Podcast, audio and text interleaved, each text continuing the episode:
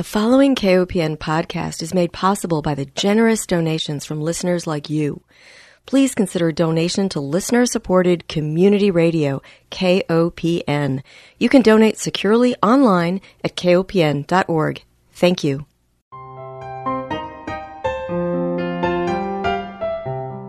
Hi, welcome to Food Sleuth Radio, where we help you think beyond your plate. I'm Melinda Hemmelgarn, a registered dietitian and investigative nutritionist on a mission to connect the dots between food, health, and agriculture and find food truth. And today I'm delighted to welcome my guest, Mr. Matt Simon. He is a journalist, staff writer at Wired, and author of multiple books. His latest and the topic of our conversation today is A Poison Like No Other How Microplastics Corrupted Our Planet and Our Bodies. Welcome, Matt and thank you for having me. I think this is such an important topic, certainly from a food, water, and public health perspective, and an environmental one, and a climate change one. But I want to know how you became interested in plastics.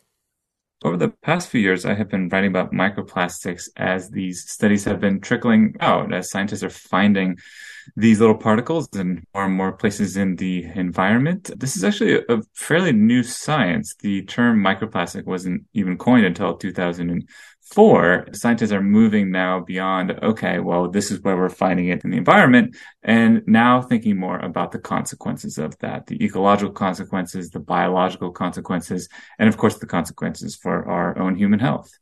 I became interested in it because suddenly it went from being a product that had a positive impact. It was easy to carry, lightweight, cheaper than other kinds of products, but nobody ever really considered what happened to plastics after they were produced. And suddenly, as you explained, the science exploded in terms of recognizing that plastics don't go away. They just keep breaking down into smaller and smaller particles. You have described the plastic industry's role in teaching us that, hey, all we have to do is recycle plastics, and that's the answer. But you say that plastic recycling is a lie.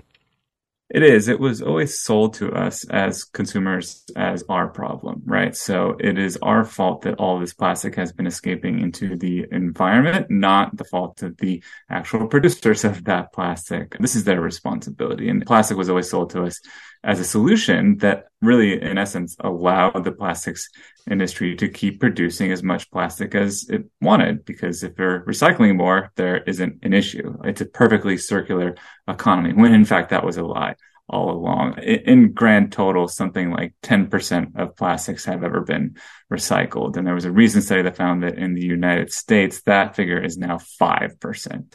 It's a, stunningly low figure. And what has actually been happening under the radar over the past couple of years is that we've been shipping vast quantities of this plastic to developing nations that are then left to usually burn the stuff to get rid of it.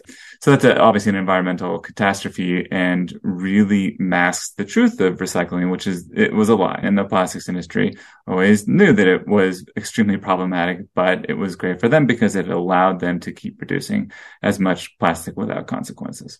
You describe plastic as an unbearable burden to our planet. How did you reach that conclusion?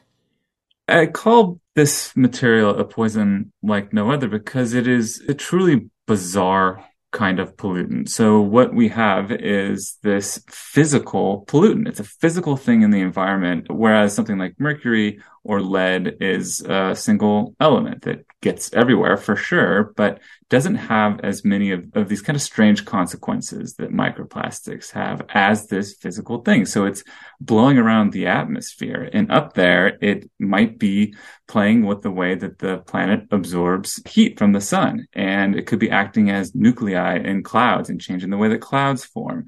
There has been research that shows that microplastics in beaches actually raises the temperature of the sand quite significantly. And that's a, of course, a problem for species like sea turtles who have this thing called sex determination where more females will come out of a clutch if the temperatures are warmer. So obviously not a good thing to have clutches now turning out around the world to be 100% female due to climate change. And perhaps microplastics have been contributing to that.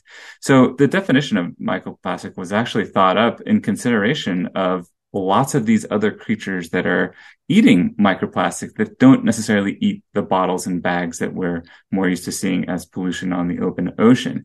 So you have essentially every organism on this planet now exposed to microplastics because it has so thoroughly infested the atmosphere. It is falling on our heads. It is falling on remote regions of this planet that we formerly thought of as pristine. There are tire particles blowing from Europe into Arctic sea ice, where scientists are finding them and, and, are a little bit shocked because there are no vehicles near Arctic sea ice. It is falling in remote rainforests onto the heads of uncontacted tribes that should not be sullied by the pollution of modern society. So the consequences of this are, are now coming into view. And, and I call it an unbearable burden because we already have evidence of many species that are severely affected by microplastic pollution. And scientists have only just begun finding those species. That list of species will grow, but we already have demonstrated harm to a number of organisms and a number of ecosystems. Do you think there's any way out of this?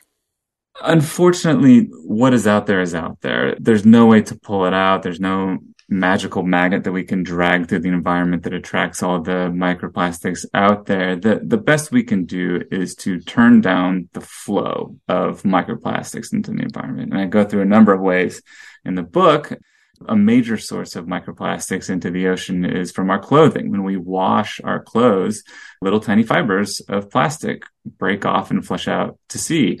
Some two thirds of clothing now is made out of synthetic fibers, things like polyester and nylon. So we can put special filters on our washing machines to catch those fibers before they get out into the environment. I have one at home. It works wonderfully. But as I stress in the book, I really do not want the burden to fall on consumers. It is not our fault that the entirety of planet Earth has been corrupted with tiny particles of plastic. This is very much on the plastic industry. It should be their burden to fund these sorts of interventions. And at the end of the day, we just need to cut back on the amount of plastic that we are making massively. I'm talking about the abolishment of single use plastics in particular. It can require a lot of legislation because you know that the plastic industry is not going to do this willingly. Right. What I have heard is that the amount of plastic being produced is expected to accelerate because the fossil fuel industry sees the writing on the wall in terms of automobiles switching more now to electric cars and there'll be less gas sold. So they still want to make a profit. And the way they're looking to do that is to make more plastics. That's exactly it. They see that we're going to decarbonize our economy and we're going to use less fossil fuels as fuels. And they want us to use more fossil fuels as plastic. Plastic is a fossil fuel. It is a very complex amalgamation of chemicals that unfortunately the plastics industry does not tell us the ingredient list for. So that's on to chemists now to essentially reverse engineer these plastics to find out what's in them. And at least 10,500 chemicals, a quarter of which scientists consider to be of concern. So th- these are not just fossil fuels. They are complex mixtures of known toxins that we have let the plastic industry use as this kind of grand experiment on ecosystems all over the world. Hey, what will happen if we sully every single ecosystem on the planet with these tiny particles of known toxins? That's the urgency here is that as the plastics industry ramps up production exponentially, that production will triple in the coming decades. And we're already producing almost a trillion tons of plastic a year. And tripling that is going to be catastrophic. That's the urgency that we don't have time to waste to massively cut back on that production because scientists are showing that as production of plastic increases exponentially, so does the concentration of microplastic increase exponentially in the environment. Yeah, I agree with your use of the word urgency. And I think your suggestion to reduce the use of single use plastics is a great start. I agree with you too that this shouldn't all be placed on the consumer. We need to have some sort of global policy on it, which you describe in your book. But what keeps me up at night is the impact of microplastics on developing children. So you talk about how we've found microplastics not only in our livers and our lungs and our brains, but in the placenta. And the first feces passed by an infant contains microparticles of plastic. This is the tragedy, right? That before children are even born, they're exposed to microplastics. Physiologically, it should not be a tremendous surprise given the size of these particles. We haven't even talked about nanoplastics yet. So when we're talking about microplastics, that is a little bit smaller than five millimeters. Nanoplastics get down to way below a millionth of a meter. These are particles small enough to enter individual cells. And it is not surprising at all that these particles are very easily moving through human bodies, mothers included. So as you say, we're finding them in the placenta. We're finding them in breast milk, in blood, in babies before they're even born. And I think that the primary concern here is a particular class of chemicals that are common in plastics called endocrine disrupting chemicals or EDCs. These wreak havoc on the hormone system because in a lot of cases they mimic the natural hormone structures in our bodies. And the way that their dosing works is particularly insidious in that we think of a typical poison as something that the dose is very important. The more you have, that's what's going to make the poison. But EDCs work differently in that even at a very small dose, these can be highly toxic. And then as the dose goes up, kind of like a medium dose, it drops off before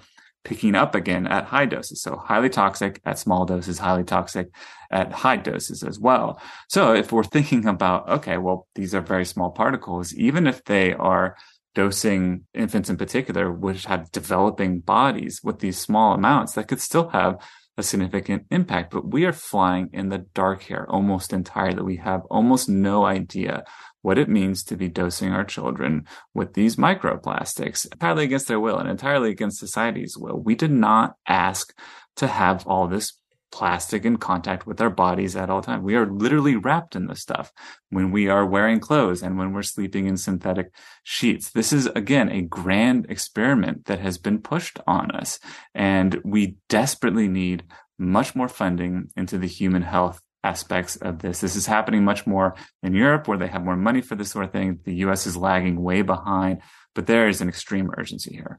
Yeah. And honestly, I don't think that we have time to do more research and try to translate that to policy at this point. I feel like we have enough research.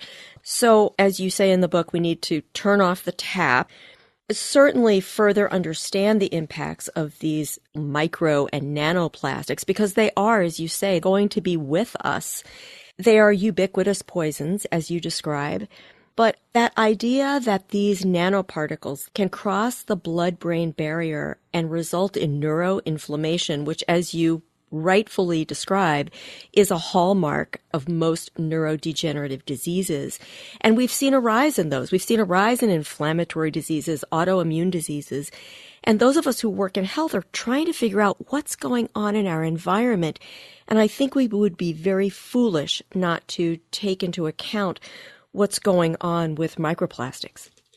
I very much agree. And, and we also see higher rates of lung illnesses, asthma, COPD, that sort of thing. Why is that going up? Why is that tracking in the caseload uh, very closely with the increase in the production of plastic. And as I explained in the book, we have to be kind of careful here with not necessarily equating correlation with causation. So those things map together perfectly, but we don't yet have the research that shows a causative link between a lot of these ailments. It could be that they are the result of a, a, bunch of different things, maybe microplastics included, but any number of other chemicals that we're exposed to in daily life that were never tested on. Like, we just let the chemical industry produce all this stuff without the proper research. And this is again a kind of grand experiment that we're unfortunately not even just participants, but hostages in essentially. Right. So we desperately need much more research into what exactly these microplastics are doing in our bodies, but it's going to be difficult because literally everyone is tainted in their own way. You can't compare a population of people that don't have microplastics in their body to a population that does because everybody has it. Even uncontacted tribes are exposed because it's in the atmosphere. That's the truly horrifying and tragic part about this is that we know that it's not good to have in our body all this plastic, but we don't know the full extent of the damage, whether it's behind these sorts of illnesses. And I quote a scientist in the book who says, listen, we know 1% of the human health stuff when it comes to microplastics. It is 99% not done. But I think five, ten years from now, we'll have much better studies. It just takes a long time to do this kind of good research. We'll have this evidence that may be linking microplastics to human ailments, but at the moment, we just don't have that. Right. And in that amount of time, we'll also have more plastic in our environment. So it's a real conundrum. Exactly. Let me take one break because we're halfway through. I need to remind our listeners that if you are just joining us, you're tuned into Food Sleuth Radio. We are speaking with Mr. Matt Simon. He is the author of A Poison Like No Other How Microplastics Corrupted Our Planet and Our Bodies. You know, you mentioned something about we really can't look at plastics without looking at the other environmental toxins that we're also exposed to. It's like a toxic soup, and there are synergies with those chemical compounds. But what I thought was so interesting about plastics is how they become like magnets and they attract viruses and bacteria as well as, say, pesticides or other pollutants in the environment. So these plastics, they're dangerous in their own right, but then they become even more dangerous because they become carriers of other toxins. Yeah, it's I hesitate to say it's, it's a fascinating world. It has its own name. It's called the plastosphere. So as these microplastics are moving through the environment, especially in the ocean, they readily gather this new kind of ecosystem on Earth that has colonized plastics in the ocean.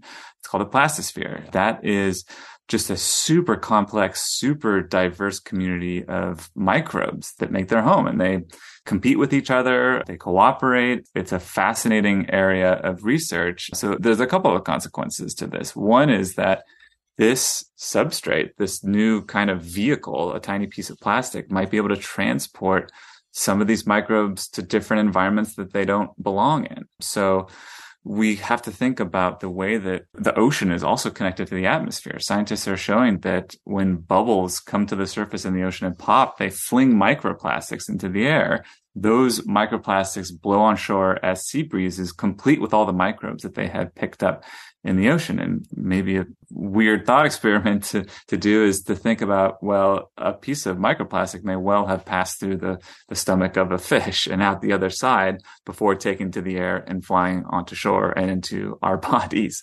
Not a great thought experiment, but at least an important one to think about. Scientists have found a particular group of bacteria called Vibrio. These are the bacteria responsible for seafood illnesses in humans. Those are readily found on microplastics. But when these microplastics are gathering their plastospheres, they're also very easily gathering up toxins already in the environment. Things like mercury and lead stick to this plastosphere and are then transported around again within the ocean itself, but also taking to the air and blowing onto land. So it's not just the component chemicals in microplastics that we need to be concerned about, but what that plastic actually gathers as it moves through the environment. It would be really nice if our country and other countries adopted a precautionary principle so that the research showing that these chemicals don't harm us before they enter into the marketplace. I know the EU is much more likely to adopt precautionary principles. But in the United States, those kinds of restrictions and regulations are seen as not very business friendly. So we put these chemicals out into the environment and then all of a sudden we've got research that's often taxpayer funded to say we've got a public health problem. So who is funding the research ultimately? I know that industry likes to fund research showing that their products are safe. What agencies right now are doing or funding the research looking at the harms that these microplastics pose? In the United States, we are way, way behind in that. As, as you say, we have this business forward approach to thing. Just let the corporation do whatever it wants, and then maybe we'll revisit the consequences later the United States is far behind in this, both, you know, in academia, we just don't get as much research on human health stuff, um, but also in government because our institutions are captured by fossil fuel interests. They pay the bills for a lot of politicians. The fossil fuel industry is the plastics industry. It's one and the same. Where you are seeing more movement on this is luckily in Europe, where you say that they have a more precautionary approach to things, but they're also pumping a lot more money. There's a, a number of universities there that are getting a lot of funding to do the early human health studies that are so desperately needed. They are just not as captured by fossil fuel interests over there as we are here. That is the difficulty here is that we're not only fighting a fossil fuel industry and a plastics industry that would love nothing more than to increase increase the production of plastic in the coming decades, but would also live nothing more than to bury the research into what that means for our bodies we have this attitude in the United States of just asking questions later. We, we didn't test all these chemicals on people. And when you think about something like car tires are made out of synthetic rubber, it's a kind of plastic, and the little particles that come off are classed as microplastics. These have been causing the die off of fishes in rivers in Washington state. There's a particular chemical in them that does so. Those companies that are producing those tires, I don't think ever considered that humans would be consuming their tires. When you walk down the road, the little bits of tires are flying off and taken to the air and entering our lungs. That was never intended for human consumption. And even plastics that were made to wrap foods were not necessarily tested for human consumption either, thinking that, well, this is benign material. It's not going to be mixing with the food at all. That is one of plastic's charms that it repels food and water and things like that. No, that was never the case. It has all been breaking into microplastics all the same, entering our food and our water and our lungs. And now we have to do the really, really difficult work and the time consuming and expensive work of doing the research late in this. Like we, microplastics have been in our bodies for quite some time. We're very late to this game to figure out, well, my God, what does this mean for human health? Is it behind human illnesses? That's yet another urgency in this fight. Right. You know, you talk about plastic wrap with food. Some of it is easy to see. We go to the grocery store. When I look at the beverage aisle, for example, I am just aghast because it just seems like all of these plastic bottles, aisle after aisle, and then you start multiplying that by how many supermarkets there are in every community, in every state, and you realize, wow, this is a huge problem. You also showed an image in one of your webinars of something that drives me crazy too, which is a plastic film coated cucumber. There are also plastic coated potatoes, if you can believe it, that say just microwave ready. No, no, no, you never want to heat anything with plastic in the microwave. But there's one area that you bring forth in the book that I don't know how many people realize, and that is the plastic that is used in agriculture. There are plastic coated greenhouses so we can have season extension, and there's plastic mulch, and there's plastic film that covers, say, a crop to prevent weed growth. And then there's also sewage sludge that gets applied to the agricultural fields, which contains fecal material that contains microplastics that have passed through our bodies. When you start thinking about the magnitude of this problem, it's quite discouraging.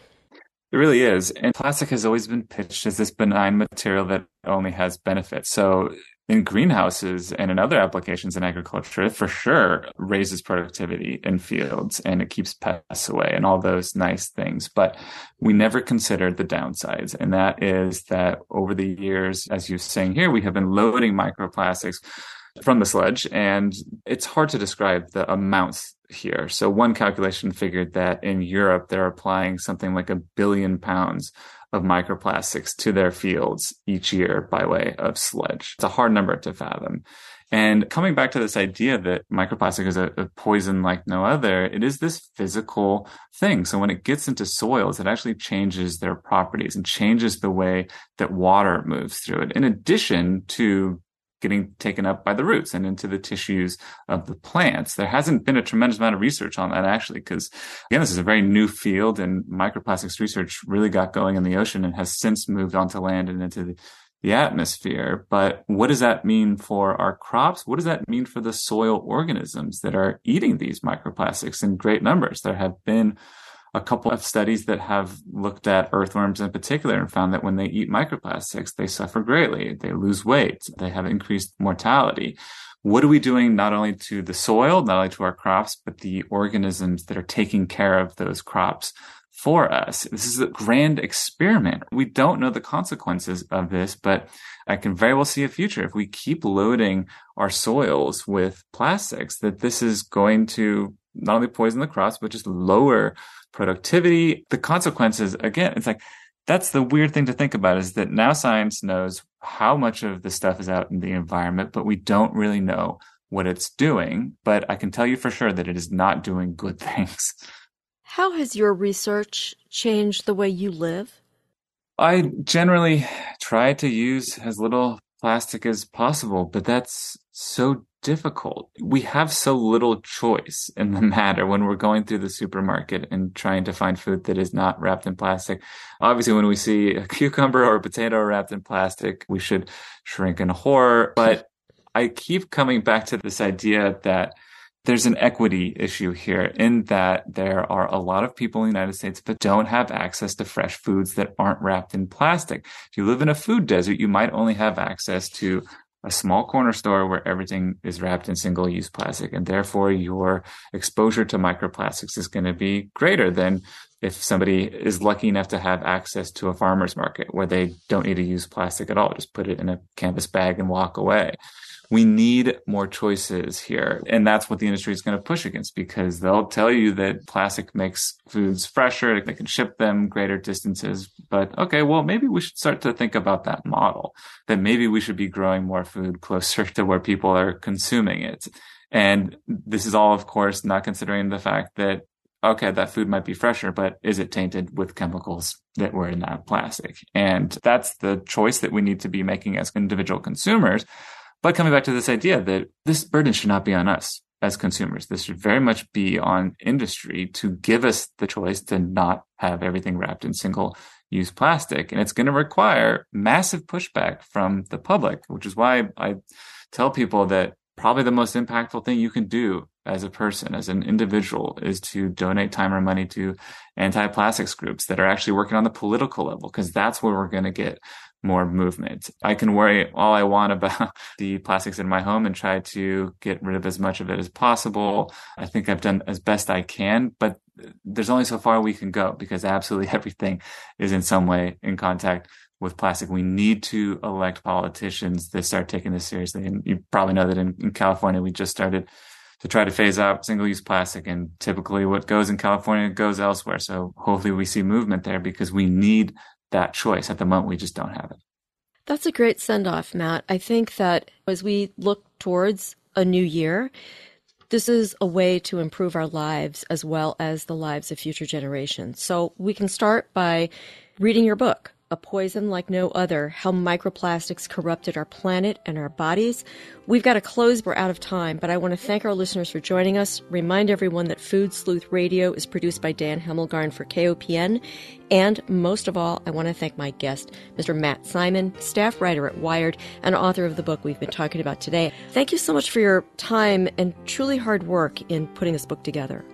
And thank you for having me. Great conversation.